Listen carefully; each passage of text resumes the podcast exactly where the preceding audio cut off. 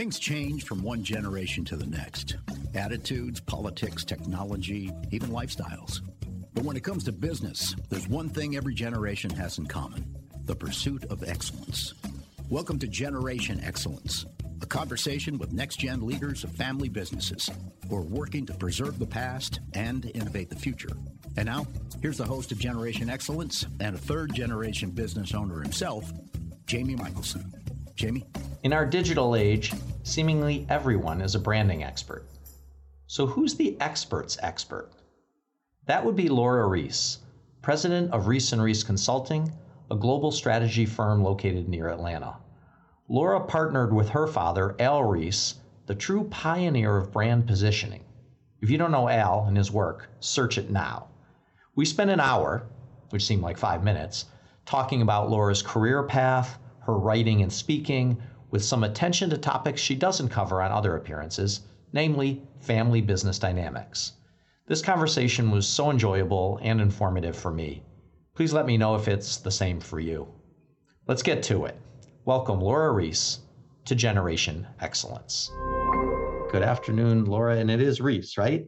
It is Ries, like Reese's Pieces candy, but I don't get any money. I have, so. a, I have a niece, Reese, so it's great to talk to you, Laura Ries, and Thank admire you. of your work and your family's organization and you know the things that you know started i guess really 50 years ago with a couple of articles in ad age that i became aware of maybe a decade later and books and mm-hmm. speaking around the world and podcasts but but also a business and and it's i'm so glad you've been gracious enough to join and talk about uh, your your business and maybe you know what it was and what it's doing today and where it's going in the future but I mean, if we could, for those who don't know you, if you could talk about, you were naming the original names, sort of the original agency or business that uh, your father was a part of, and and what kind of you know is the founding story, the origin story, if you will.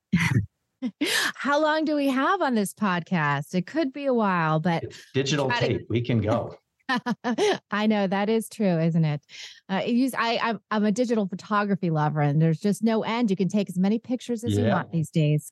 Um, so, but I will try to keep it short and sweet for everyone. So, yes, um, my last name is Ries, and um, that's also my father's last name. And he started an advertising agency in the Mad Men era, the mm-hmm. 1960s, 1963 in New York City. Um, he was a boy from the Midwest, um, from a poor, poor family. His dad ran a one room schoolhouse. Um, and he he escaped. He was in the army and the uh, merchant marines. Mm. Uh, went to college, got a job at the advertising agency, um, internal at GE uh, to make his mark, and was in Schenectady for six years with GE. Yep. And said they said nobody ever stays. don't stay at GE. And he left to go to Manhattan to become an ad man and uh, worked at uh, Marsteller and then started his own agency. But so, how I came into it, and you mentioned um, there is a 50 year anniversary, and that's very true. When the the articles that really changed the world were written on a concept called positioning, yep. and that was the concept um, that made my dad who he is, um, the the famous father of positioning. Um, so at his agency, um, he was trying to grow the business, and they were just a little tiny B2B agency. Mm-hmm. Um, and but they had a different approach. At that time, it was all about creativity. It was David Ogilvy and creativity. And you know, more creative the better was going to get your brand. And advertising was was more new back then, right? So people right. kind of liked ads. It was, you know, exciting. But you know, over time, it, it didn't, but it quickly became annoying, right? And people weren't, you know, watching and reading and paying attention. And so he did realize that. And it, it was hmm. important. There was competition too among brands. And so what happened was uh, he first um, positioned it as the rational approach for their agency and then uh, became uh, trying to get a rock. He realized it was the mind. So having a your idea being a strong rock, and then it was uh, what about we call it a position in the mind, and that's where positioning came about. So um, those articles, um, he gave a speech on positioning, and uh, Rance Crain, the uh, owner of Advertising Age. Sure became uh, said, "Hey, that might make a good article for my magazine." He was a he's a great writer and saw a good opportunity. And it became a three part series, and it was it was crazy because it was very controversial. People called the positioning people cultists, and uh, mm. you know they said that they were crazy and it didn't make sense and you know you couldn't uh, it wasn't about the brain it was about you know your messaging your communication um, and uh, so that that was good actually controversy um, does drive excitement and interest and got a lot of pr but um, that's when i was a kid i happened to be 51 so I uh, was. Yeah. Uh, so what what is uh, what is your earliest memory then of the business? Oh, I've got plenty. So my, you know, or my early dad, early yeah. memories, plural. Yeah.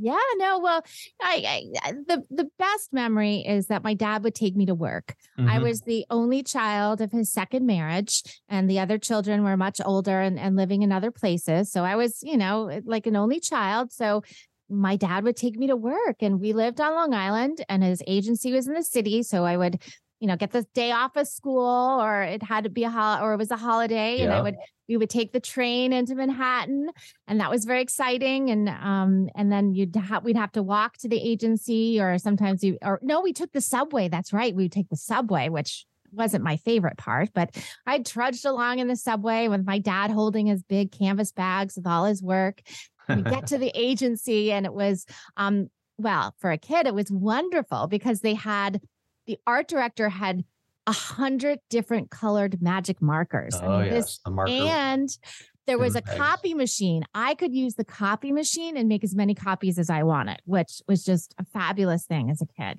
uh, and for you young people, I know it's not very exciting because there's computers and you have iPhones and all these things, but we did not have any of that. Right back then. And so I was a terrible artist, but um, I like to pretend to do what my dad did. So I used to make pretend ads and um, you know, show them to my dad because the when you're an only child, you don't have other siblings to do kid stuff with. So you tend to do more adult stuff. I see. And uh, at dinner, I didn't have kids to play with. So I talked to my parents and my father, the only thing he did was um, you know, we'd had we had a little TV in the kitchen and uh, we'd always eat around mash. I loved mash. My dad loved mash. He was served in Korea um, with the army, so that was always fun and great TV show. But it was more the commercials that was that got my dad's attention and got the conversation going of what the company was doing right or wrong how the message was what the positioning was um, and he was very animated about the whole thing and so that was something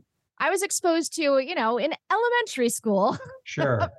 about which were the good ones and which were the bad ones. And, and, and so did you did so you always harbored the thought or the plan to, you know, to go into the industry to this business or did that evolve? Is schooling evolved? What what how did that come about? It's a good question. I mean, I loved, as I said, going to the agency to see what, what my dad was doing, to talk about brands and commercials that he was shooting. Um, I must say that my earliest dream, um, as many little girls, was to be an actress. Okay. and because maybe you can't tell, but I'm I'm very I'm a bit dramatic. Um, I I'm I'm very happy to do interviews and um and talk about uh, myself and uh, so, but I did love the uh, idea of performing um, and, and did plays, but actually, my best performances were you know some kids are those kids that hate when you have to do the um eh, the the, the project at school and present right. Well, no, I was the I was the nerd oh. who was like, I cannot wait to be the uh, to do my project. And my father in second grade, we had to do something about the Romans, and he had his art director. I had flip charts that the art. I was a terrible artist, so his art director had the Roman sandal, and I had the professional flip chart that he used to use to bring to agency meetings. Um, so I was doing that. easel and all of yes, I had yep. the whole easel and the you know it was on little cardboard about you know uh, but like legal size paper almost. Um, and, and by quickly by fourth grade, I believe I was bringing in my own slide projector and doing my own slide projector um, presentations during the class. So you can imagine I was not very popular. I would just say I, I, not that I wasn't popular, but it was like, oh, here comes Laura. She's going to have, you know, this over the top presentation. Um, and so, yes, so th- that was all of these things were always in my blood, as well as um, loving marketing and everything. But pretty soon by high school, it was pretty clear that um, I-, I loved what my dad did, and I got it. on was on a path to to pursue it. And you go, then you go to you do studies in college. Did you? Join the agency right after school? Did you work for some other entities to kind yeah. of well, I um, your skills? I um well, w- let's see. I went to Northwestern.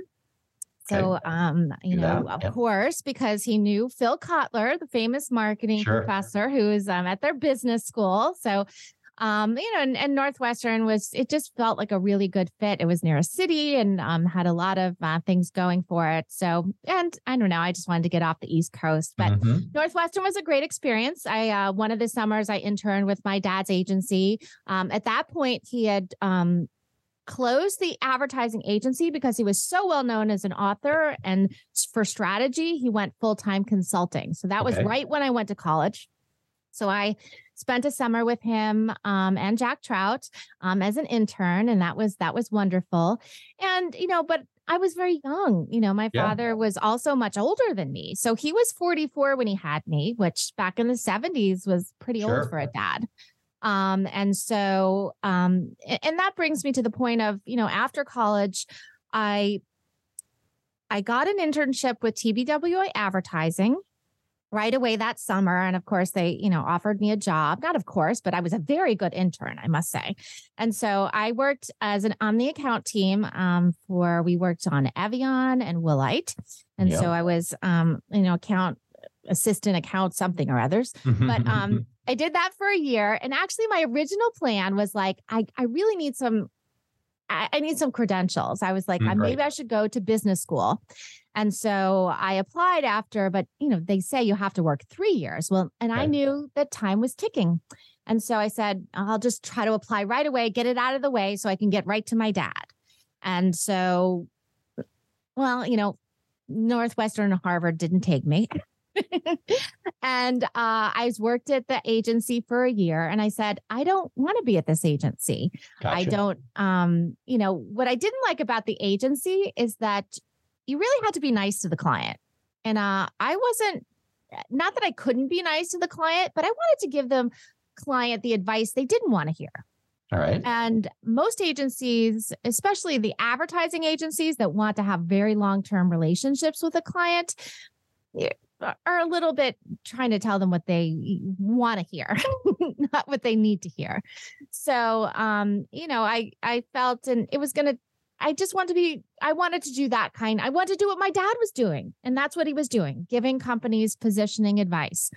And so, um, so yeah. really the, the strategy part of the space and helping yeah. and, and knowing how important is if you help that business and those brands with their position and using all that even data then there was data then even though there's oh there was a lot of data the research and, was big and research and then others can do campaigns and activate that and other partners and everybody's going to be stronger for it yes it was always the positioning part of the the meetings that um, were most interesting to me of of and, you know figuring and out. and so your father has a partner you said jack trout that, that when you joined how you know there's I mean, there's a more formal transition, you know, as as you become more experienced and a partner and all that. But in those, you know, still younger years how was just that dynamic with sort of you coming in and your father well well here so that. here was the big decision though um and you know it's quite clear i talked with my father that um you know he wanted me to join i wanted to join and so he thought about it and obviously he and jack were you know you know senior but jack also had several children one of which was a son that was a year older than me mm-hmm. and so um you know clearly me just me coming in for and it to be me Al and Jack would be weird, right? That right. would be tough. So he said, Well, the only way this would work is if I bring in Laura and Jack brings in Peter, his son, okay, one of his children. So then then it would be you know the older generation equalization and, and yeah yeah okay. And you know I would have someone to partner with, and um, it would be good uh, all the way around. Um, and Jack actually was not in favor of that. Um, he hmm. didn't you know didn't want to bring in another generation so al said okay so um yeah i'll just be starting the business with laura and um yeah he um he so they basically the, divided their business yeah, and you and they broke up the yeah mm-hmm. I, so, I, I, yep i mean that's not a typical path but it happens and that's why as we said both of us can be extremely passionate about great examples and bad examples of positioning and brands and yeah their well, words and their visuals but you know they had they had been together then um you know almost you know two decades and i think also they had written several books um you know my dad was always the lead author in writing the book um and and jack you know would be running the sure. agency and um you know they talk about the ideas but it was my dad who was you know pen to paper you can't really have two people you know holding the same pen it's right. it, you need a flow to a book and and there were some things that my dad wanted to explore and, and you know when you have to co-author everything it becomes a challenge and so i think um also and you know i think it was good for both of them to have some separation and um you know i i feel it was very i, I only know my dad's side of it but um uh he he really felt a lot of freedom in terms of writing the book focus in particular um, and then we worked together on the the fall of advertising and the rise of PR. You know, some really books that took us in a, another direction. And you know, and Jack did it did just fine as well and wrote you know differentiate or die and some yeah. other books so you know really what what both of them are uh, and and me now too was was so different from the traditional um, other consultants out there there was there was plenty of work for everybody which was a so, great you know now you've got a business. So now it's Ries and Ries, right? You're working with your father. Yeah. It's it's a newer business, but it's continuing from oh, yeah. you know what he's known for, and you've got relationships, and you're still trying to get new client engagements yeah. all around the world. Uh, it, and then at what point, like um, you know, you you sort of came up with, hey, this seminal work that he did was very much based on these themes and slogans and theme lines and word power and space in, in the mind. And then you're looking at the visual part of that. When yeah. was that was that an insight very early in your joining? Is that something you kind of worked out together you know to sort of you know make literally make your mark on, on sure. the business and, and the market that um I feel like there were there were three phases because listen, we we were together almost three decades. It was 28 years. And I, I don't know if the people know, but I, I um my father passed away not that long ago, uh just last month. Um, and at almost 96, it would have been on the November wow. 14th, would have been his 96th birthday. Sorry about that. I mean, it's why I reached out to yeah. you. I, I, didn't know him, but it was,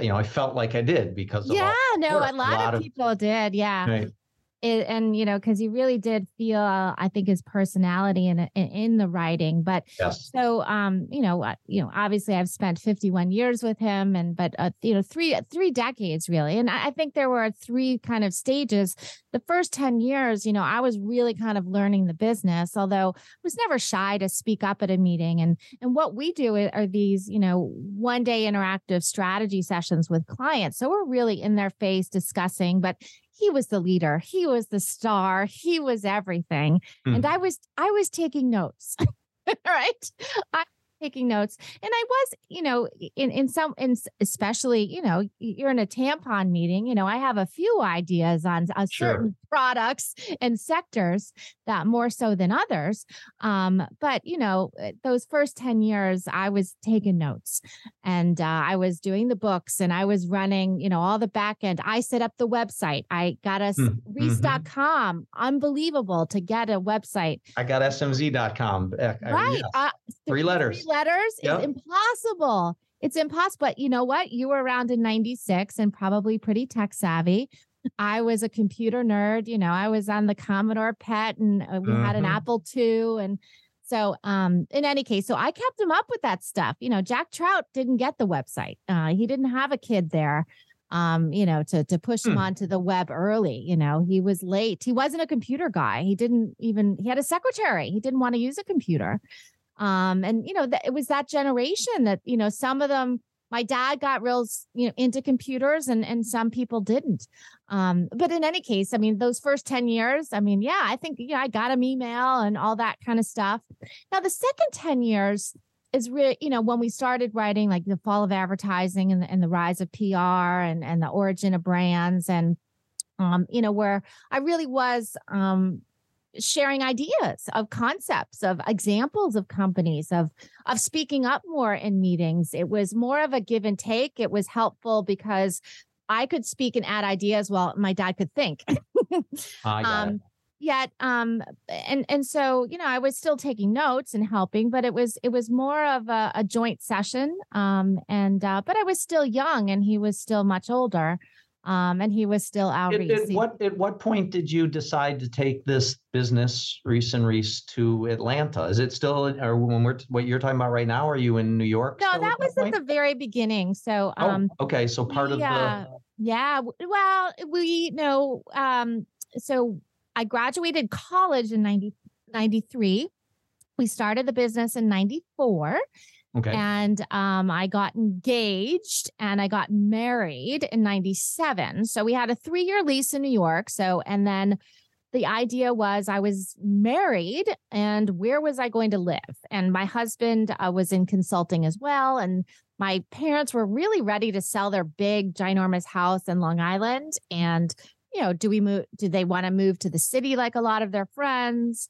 Um, and so it was really one of those opportunities to, you know, we can do whatever we want. We can move anywhere and and that and so we we looked at a map and said we are Al, Al me and my husband all we do is travel for work. We go to airports a lot. we go to airports we need to fly around the country and around the world and atlanta was the best Yes. and still is the best airport to travel okay. around the world. And so, and the warmer, it was my my father's always cold. He wanted it to be warm. My husband loves warm weather. And so um Arizona was about the only other one, but that is not a good place if you want to travel in terms of flights and such. So um Atlanta was it. It was pretty and so we just packed up everything. We packed up my parents' house, we emptied that. We emptied the office. We emptied, you know, my husband and I had been living together in a rented house. We packed up my horse. We packed up the dogs. We even packed up my 90 year old grandpa, stuck him on the top of the car. We flew, uh, we drove right down to Atlanta. And um, he was in a assisted living near me. He lived to a night 102. Oh wow. And so we all came down here Well, and with your uh, with your started genetics, a you new know, life. you you know with your genetics you're going to be doing this for a while. And and then so uh, when you know where you kind of did some authoring of this idea of of uh, you know this visual the the book covers are behind you for those. it's a podcast for those Yeah, who can't see Lori's They'll have to use their but imagination. ba- but bat, battle cry where you're sort of winning the mind with those thematics but then this this visual hammer and these Mhm. you know the emotional power visuals i mean i i know when our kids were really really little in car seats in the back and they would point or make sounds at you know a mcdonald's or a home depot and that recognition even pre of reading Yeah. i knew then and it wasn't just because i grew up in this business it's just the power of those things good you know scary and good Mhm. um, but when, when did you create that, uh, have those insights and sort of build that out? yeah, well, it's a, Is that a in, good in that in the third of the 20? That's that's probably yeah. That's the that's the, chapter? third phase. Yeah, that's the third chapter. So, and that's where um, you know, I I um, we have become really equals. Um, you know, I I I never would say um, you know, I I, I took over because you know he was he was, but he was my partner. I mean, it, it was not. I was, you know, can be very direct and say no to him. You know, Right. But maybe actually you have that idea. Actually, maybe I have a better idea. And that was a big change. Um, and and and felt like we were a true partnership. Um, but also father daughter, which is, you know, a wonderful dynamic um to to have in combination. but the um but the idea too and he was very generous um because um and he always was if anyone who knew him he would answer every email and and talk to everyone at a, a you know that wanted to talk to him after a speech but we uh we you know we're doing the same you know strategy sessions and of course you know the positioning book is all about words about owning a word in the mind and the book actually never even talks about visuals. Mm-hmm. um my father was always you know very visual and in, in the ads he did and and all of that but we never really addressed it. It wasn't a, an immutable law and and we wrote many many books and and didn't really bring up bring it up. And in our work we we did then realize that wait a minute the visual aspect can be really important. Um, we also noticed it with companies and brands like Coca Cola, and the, sure. the classic is the Coca Cola contour bottle. Um, and you see how they have leveraged that in advertising or the Nike swoosh. um, you have um, one exciting one is the lime on the top of the Corona beer bottle. And what does that do? Well, it, it does make it different. It does stand out, but it also communicates the essence of the brand. And that is that it is an authentic Mexican beer. What struck us about Corona was that it was a failing beer in Mexico. An absolute, not failure, but it wasn't doing well. Let's just say that. But the uh, importers came to America. They also hit at the right time that Mexican restaurants were, you know, taken off uh, but they they positioned it as you've got to put the lime in the beer if you sell the beer, and they pressured them to do it that way. Um, but it really did. It, it's become the campaign of the the beer. It's become everything about the beer. Same with Stella Artois and the chalice, right? You got to serve it in a chalice. Um, you know, Stella Artois is the if, if you haven't been to Europe, it's the Budweiser of Europe. It's not, you know, they sell it at McDonald's in paper cups, but um, you know, they elevated it with the chalice idea um, particularly um, in, as an imported beer. But so, but you know, we we both realized the the idea of the concept. It's not like I had this uh, totally original idea my dad had never thought of, but he did say, you know, you should write the book. You should write the book. Nice. Um, you know, you know, and uh, and that followed with uh, Visual Hammer as well as Battle Cry, which is about finding a slogan and and using techniques like alliteration and repetition and double entendre. If you can throw those in there, it does make it much more memorable. A, a diamond is forever. There's not a woman alive that doesn't love that slogan. Men too. And did some you, of them. did, did you ever have so could take us behind the curtain the littlest bit? You know you're you're out in front of these clients your dad's doing his thing you were taking notes now you're learning to be this facilitator and you're getting at all this stuff with clients and that's the external you you know that's you on the stage right you're a performer but running a business together just mm-hmm. in the office in between kicking around book ideas what was that dynamic like like how did you guys make decisions about where to take the business not physically to atlanta but where it mm-hmm. was going to go in the future and what kind of clients you were or weren't going to serve or uh, you know, what I kind of people we, you were going to bring on. Um, yeah, well, we we didn't. Um, after running a big agency, he realized that he really did enjoy working with the clients and uh, the consulting. So we never hired people within our own, you know, U.S. team. Um, but we did um, when have had an office in China for 15 years and uh, a, a, a, young guy over there had approached us. We had gone out, and we, so we set up that business. But okay, you know, we didn't talk a lot. You know, it was just a, a, a an unspoken code. We both knew what would make a good client and what didn't um, the the the the decision making process. Um, you know, of course, we had family dinners and and talks, and actually we emailed each other, even though he would sit across the room from me for many years. We we were both writers, and we would still right. email each other across better that way. Yeah, and, but and, he did. Yeah, he did leave a lot of the business side management to me. I mean, I handled you know all of the books, all of the websites, all, all of the, the you were very the business operation stuff was on you. Yes, and, which uh, and, and clearly you're good at it and you learned doing that probably makes you better sometimes with clients getting your hands into that to some degree correct yeah sure absolutely i mean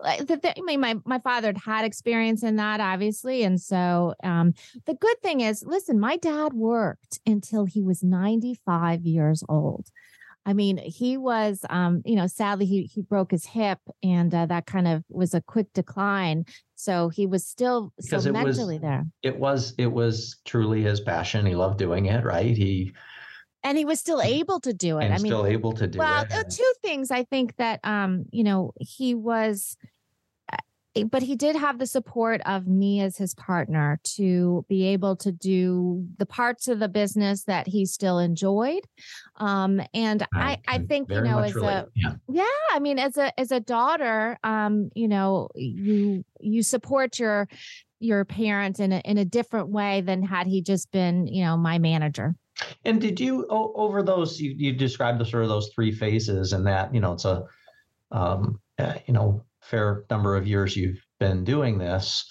Uh, did you use the fact that it was generational? I mean, it's father and daughter. Did did was that a door opener?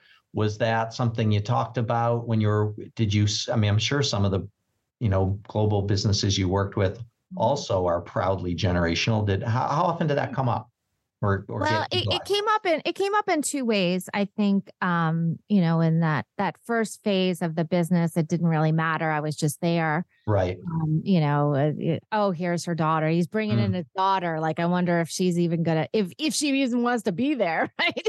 Okay. But I, and i did show up and i i yeah, as soon as they met me they knew i i loved it and wanted to be there and and was passionate um i think then you know in in the second phase it was like a uh, buy one get one free um, they they bought Al Ries, but they got me for free, right? So that was a kind of a, a a cool sort of part of it. Um, and then you know now you know I've become you know a lot. I do a lot of TV appearances, and I became more of a you know a known entity in in my own right. Um, and so you know was was it was awesome to have both of us. But I I do think you know to your point that there was a sense, and I think it would have hurt my dad, you know, hiring a guy in his late 80s. Um, you know, companies can be worried is is he really up to speed with what's mm. going on now sure. is he really current and he was pretty current but it, it i don't i think it helped him that he had me and i think it helped the client um, that he had me um, eh, but I do say, I will say that people were loved the fact that it was generational. And my dad always said that after a speech, when you know, we gave a lot of things together, we did a little lot of all day seminars together. Okay. And he couldn't have done that without me because it's hard to do it all sure. day by yourself. Sure. Um, and after the speech, he would get people from all over the world. How did you do it? How did you get your daughter to work with you? Oh. They just, he said that was the most asked question. Um, and, uh, you know, he basically said, I didn't tell her she had to. yeah, no, that, that, I mean, uh, I, I'm came from, you know, the family business thing where never pressure to go into it, you know, your own choice, but certainly not going to not, if the path was there. And I do mm-hmm. know others where some young people had no choice yeah. Others were, you know, very strict rules about when or if they could join. So that, that's why I'm studying this and interviewing these different setups.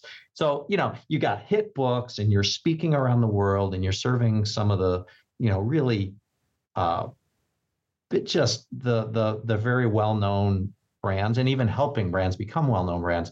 But there have to be a couple of uh I don't call them failures, but mistakes or things that went off the rails a little bit or the one story you tell because not everything's perfect right? So in those three chapters like what's something that went a little sideways and how you and your your your father al dealt with that?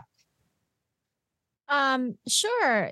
Uh i think probably the the most classic story is that um there was a a big uh, there's a lot of media surrounding this idea of, of, of media and technology convergence that things okay. were coming together right? That the the, the t you weren't gonna you'd have one appliance that was would do everything right? That it was the tv and the internet in one. You were gonna get your your newspaper off the tv there was the flying car was the best example. People sure. forever have been trying to make a flying car right the jetsons is becomes real right there was a, a, lot of you know early technology of interactivity and um and and so and that was a that was in the the mid uh, uh mid 2000s and so my dad was pretty you know, opposed to that. Obviously, a flying car is the problem is it's not a very good car and it's not a very good plane. right? Mm-hmm. so you really put yourself at a disadvantage and our our our philosophy was always that it was it's better to be focused. It's better to be good at one thing than to be kind of so so at two things. Now there's always the the rationale for convenience right? So you know a swiss army knife maybe if if you really need it it's there but it's not very good at any of those tools. The, so the one mistake my father did make and i tried to tell him um, but he he thought for sure the iPhone was going to be a failure. Mm. he said that it was going to be a combination device. All, all of this stuff is Swiss Army knife. It is. It's a digital. Well, and I I think that um well one of the things was well because it was it was the the iPhone was going against the BlackBerry. The BlackBerry at the time, right? right. The BlackBerry's so focused. It's a the BlackBerry and and what was the BlackBerry at the time? The only thing you did with a phone you did two things with a phone. Listen up, young people. You made phone calls, you texted, and you emailed. That's three things, but two of them are kind of similar. You, you make phone calls, you texted, and you emailed. The Blackberry to this day, bar none, is the best at all three of those. It was. yep. The best. That you could not be, I mean, people, st- I mean, to talk to me about typing on an iPhone. So you know, when it came out, we're like, wait a minute, it's it's trying to be all thick. And I was like, but dad, but you know, there's there's other these app things, and there's these there's this more technology coming, and um and uh, although I still love my keyboard, but um yeah, so we did kind of have a have did, a did as as as he had to shift gears from this iPhone thing's not going to make it to, you know, there's like they're standing in line for number two and number three and number four and number seven. The one of your immutable laws, which was kind of like visual shapes more through the windshield, right? Like, yeah. Did you did you modify that one to the it had to fit in the box of an app? I mean, did, did no? I think um, what we didn't realize is that the iPhone created a new category that um, it wasn't no longer a phone; it was a smartphone. And they actually repositioned Nokia, which was the world leader in phones, um, to be a dumb phone. And it has become a new category that, you know, my father didn't see coming. Um, nor did a lot of people. Right. I mean, they, you know, they they they they were excited about uh, Apple and the iPod, right? And the technology of Steve Jobs was a god and uh, you know he launched the Newton too. yeah. or, you know there. Did were, you ever do? Did you ever do any work for Apple in any? Yes, yeah. yeah. Well, okay. my father named the Apple IIe. As a matter of fact, it was wow. a long time ago, so we didn't work in the recent era of Apple. But um, yes, uh, back in the day, he uh, did. But the, the realization and really the principle stayed true that it, it, was a new category and it was first in that new category. And it was such a revolutionary new category that sometimes you can't see it. Um, and that is you know listen that that happens and and really the what happened in the blackberry the blackberry ended up being one of those transitional categories that was very short lived it's like do you remember the wang uh, word processor the Wang word processor took us from typewriters to computers. and, you know, you all of a sudden had a, a word processor in your computer. You didn't need a, a, com- a machine called a word processor. Right. Or fax. What's a fax machine? It's exactly that. It took us from, you know, mailing to emailing. Um, and the ability to do that. And, and so the ones that are sort of the bridge and shorter lasting, it's and the a ones bridge. that are the ones that are durable and and have a mm-hmm. longer run and you don't know it at the time right you don't always know it and so you know listen i mean of all the massive things he predicted, like the decline of all the Japanese brands that were line extended. I mean, the decline he predicted of GE, IBM, Sony. I mean, those were things that he was laughed at, ridiculed. I mean, just unbelievable, terrible things said about him as well in the 80s. The the the the the complaining about the decline of of um, the line extension of say the the light beers. I mean, the beer, you know, it's been terrible the the decline because of the the massive line extensions of these products. So he was, you know, the thing about branding, um, you know, the the immutable laws it there's there can be exceptions in some cases there's mm-hmm. exceptions and and two like you you it, just because you are wrong once out of a thousand times doesn't mean your principles are wrong and then now as you shift into the future and i know it's it's it's short amount of time since your father's passing and you're both dealing with that as a family and as a business what are kind of what are you thinking about planning looking at for mm-hmm. The future of this business. Is there a gen is there a g3 that may be getting involved? I don't uh, not there... quite yet. Okay. Um i've got i do have two boys. Uh they both have Ries as their middle name so we, we made sure to keep that name um within their name um and within them. So i have uh a one son in college and one son in high school. Oh wonderful. So no one's no one's in the pipeline at, at, at the moment. Um, I do have my partner um, in China who's a little bit younger than me and um, that business. But I will say, um, you know, for people that have this kind of family dynamic of, um, you know, the the family business, when the person passes, it is a very unique experience that I think mm-hmm. only people in our situation can understand. Um, you know, listen, unfortunately, everybody loses a parent, and it's a very sad thing. Um, and it's experienced by, you know, most people, unless they were, you know, sadly didn't know their parent or they died before they were old enough. But when you have an older parent and um, they're clearly, you know, in a hospice situation and they're dying, um, you know, I had a lot of, you know, people, you know, who could sympathize with me and we talked about it, but I then had to realize, and I quickly had to switch and say, "Oh, can I can I curse?" You can, yes. Shit! Oh my god! I have. I mean, the queen had died the month before, and I thought to myself, because in my heart, and I think many of people's minds, Al Ries is the king of positioning, and oh. it, when he goes down, I need a plan. This right. is not going to be just my family's event. It's not going to be just my company's event. This is going to be a world event. Not on the scale of the queen. Right. I know that. But in the certain sector of the world, my dad is famous. And any any successful business person who is uh, has a name is an event.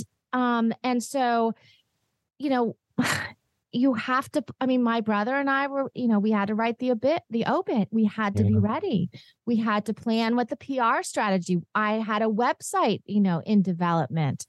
Um i had i'm reaching out to people to get quotes. I'm calling magazines newspapers new york times mm. you know ad age trying to figure out the, because by golly what you know i've got to make this um make him be remembered. Right. Um, and uh, and I know people would want to know. I mean, you know, there were so many they wanted to know. I mean, people appreciated the yeah. um the info, the calls. Um, and it was a joyous, you know, luckily having because he lived so long, it, it does become a celebration. You're not, you know, we're always sad not to have one more day, but um, I think, you know, when someone passes, the opportunity to memorialize them of what they did in their life, to share their life story. And by golly, you know, we're marketing people. I had to get that right because, you know, that would be embarrassing. Um, and and just, you know, I it, it just that was my, you know, I was very much consumed with being there with my dad, of course, till, you know, I was with him the every practically every second of the last three weeks. But um, you know, to to make sure that um, you know, it was going to it was going to be an impactful um in time.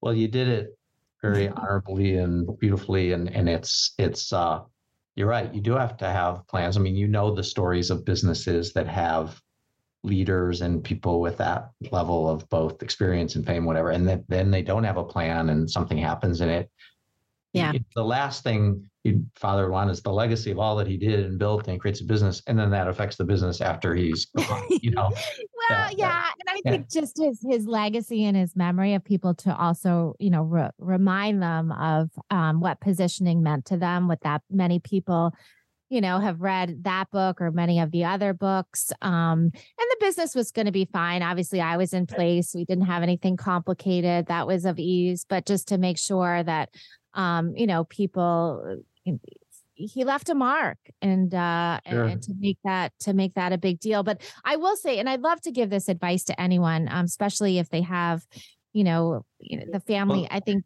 yeah. give whatever advice you want to give to i mean the you know the universe of people in family businesses is larger than i realized as i started doing this venture.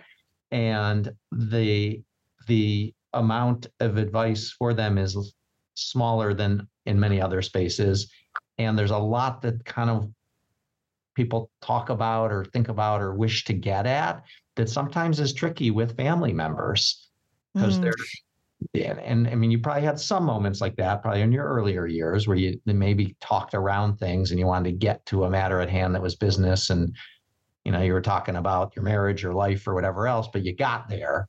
But yeah, give please give whatever advice you want. Yeah, no, well, I think um you, you, do I you do have to be generous with each other. Um and and he was very generous with me and, and giving me time to raise my kids while also being in the business. Um and but I mean I you know was always very driven but i i think there's an opportunity and and you know i i, I did this on a not a, a whim, but a gut instinct. And I think it was one of the best things I did for my dad, for myself, and um, for everybody, really.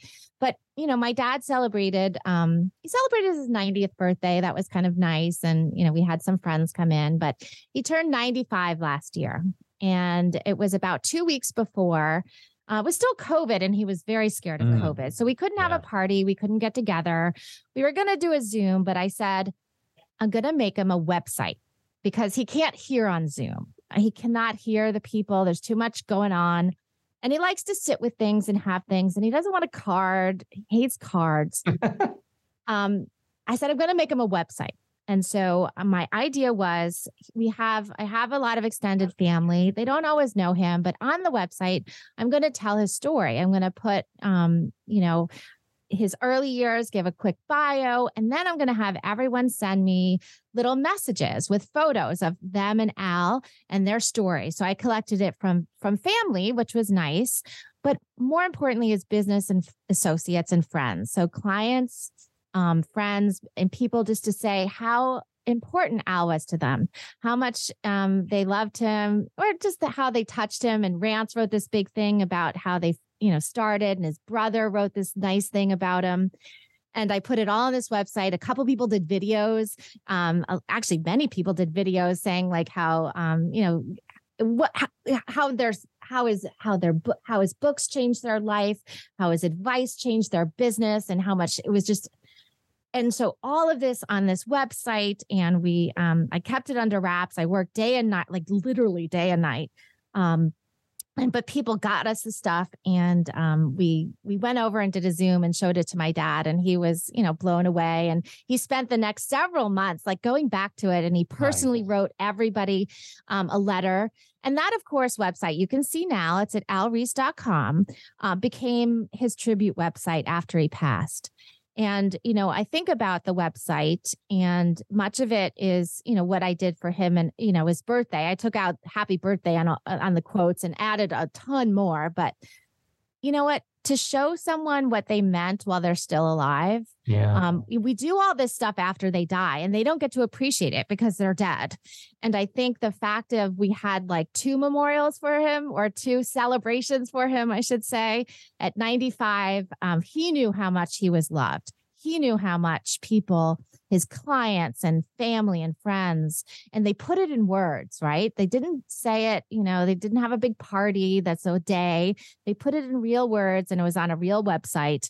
It could be privacy protected. My sister made me make it privacy protected but um, eh, now it's public because he's passed and it's just the public information that we wanted.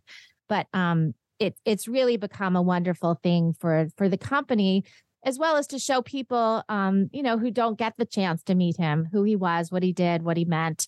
And you get to have that as a legacy. It doesn't matter, you know, how famous you are.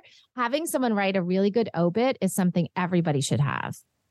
That's that's great. I mean, I've I've heard some people that do young presidents organization and YPO sessions where they make the person next to them, you know, they basically write yeah. their obit while they're still alive. And, and then to your point about focus, those things that are in there, those are the things that define them. So spend your time doing that. And if the stuff yeah. that you didn't put in there, why are you wasting your time on that? It's a good exercise for living a life and and but it, it is a very good exercise and it's actually something that you know in our conversations um you know with my dad you know he did really reflect on the fact that you know positioning was it i mean that is what he will be remembered for um you know he did a lot of things but it was an amazing um, an amazing accomplishment to to put that idea in the world. And he actually said, he said, I should have focused only on that. um, I probably shouldn't have moved. He said the publishers wanted me to always write a new book. I should have only done positioning. And um and and, and two, you know, he was a teacher to the end. Uh, just the day before he passed, he wanted me to. I was I I gave my presentation for him, and he was giving me pointers um, you know, slow down. Don't don't click too fast. Just a, just a regular piece of work for a client, you mean, or?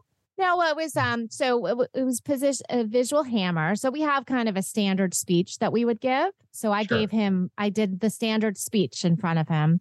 Um, we had the hospital bed, but the big TV and wow. Um, he had he had worked on some of the slides. Um, you know, I was gonna be doing an event in a few months, and so um, but I, I did this with him so that he could feel, you know, like he was imparting that. I was like, I knew that would be something that would make him happy. And uh, it made me happy too, right? Um, you know, there's nothing more that a family business than I think that the older generation wants to give the younger generation all of their wisdom, all of their tips and tricks and um, and I think that the younger generation has to remember, you know what? Sometimes you got to shut up and listen. Yeah. And I hadn't I I had been so busy, I didn't make the time to sit there and do the presentation for my dad. Um I'm, I'm you know my son's applying to college, you know, you get so busy. Mm-hmm. And um you know, don't forget even though they're older, there's still so much that they can tell you even if they're not, you know, day to day, there's so much they can tell you. Even though I've given a million speeches, you know what? He was right. I was talking too fast. I was clicking too quickly. And um, I love that he um, that he was able to do that. And then I love that I was able to just slow down, you know, and and listen. And uh, so that is uh, you know, you were that's what you remember and uh, I'm glad that I have it to remember. I, I, mean, I think you've addressed this, and I, I, I one question that I sort of end these conversations with with everybody that have we've done this podcast, which has been, you know, what is the most fulfilling thing for you about this generational business? And I, I know in some of your other writings and talks, you know, you've you and your father talked about the joy that the business has brought you, but eh, you know that example you just gave of, of of him critiquing and helping you hone your talk, but anything else that you would want to add to that? Just the fulfillment of of what you've built to this point and are still carrying on.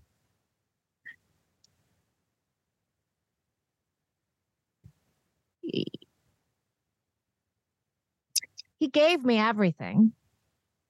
And I was lucky enough to um, to absorb it, um, to go with him on it and then brave enough to go on with it now after that he's passed and to feel that i um i have i have um i have him within me but i'm also strong enough to to do it on my own and you know maybe even make some improvements. Um and i think that's uh it's uh it's been an amazing journey. It's it's something i've obviously reflected on. Um and uh it was he was the perfect you know he was just a wonderful partner. I mean nobody's perfect but um he was wonderful. Well yeah you're you're pretty wonderful at what you do and and speaking about it. And i i i thank you so much for you know sharing so honestly and and or carrying something on that, I mean, if you're in any form of the advertising business and you haven't talked about positioning, you know, the Malcolm Gladwell's 10,000 times of practice and you haven't you haven't done your job. Thanks for joining Generation Excellence. Thank you so much. Generation Excellence is a production of SMZ Advertising. Thanks to Joel Bienenfeld, Jeff Martin, and Bridget Georgeski for help with this program. Thank you for listening, and please share, leave reviews, and contact me if you have any thoughts, ideas, questions. Until next time,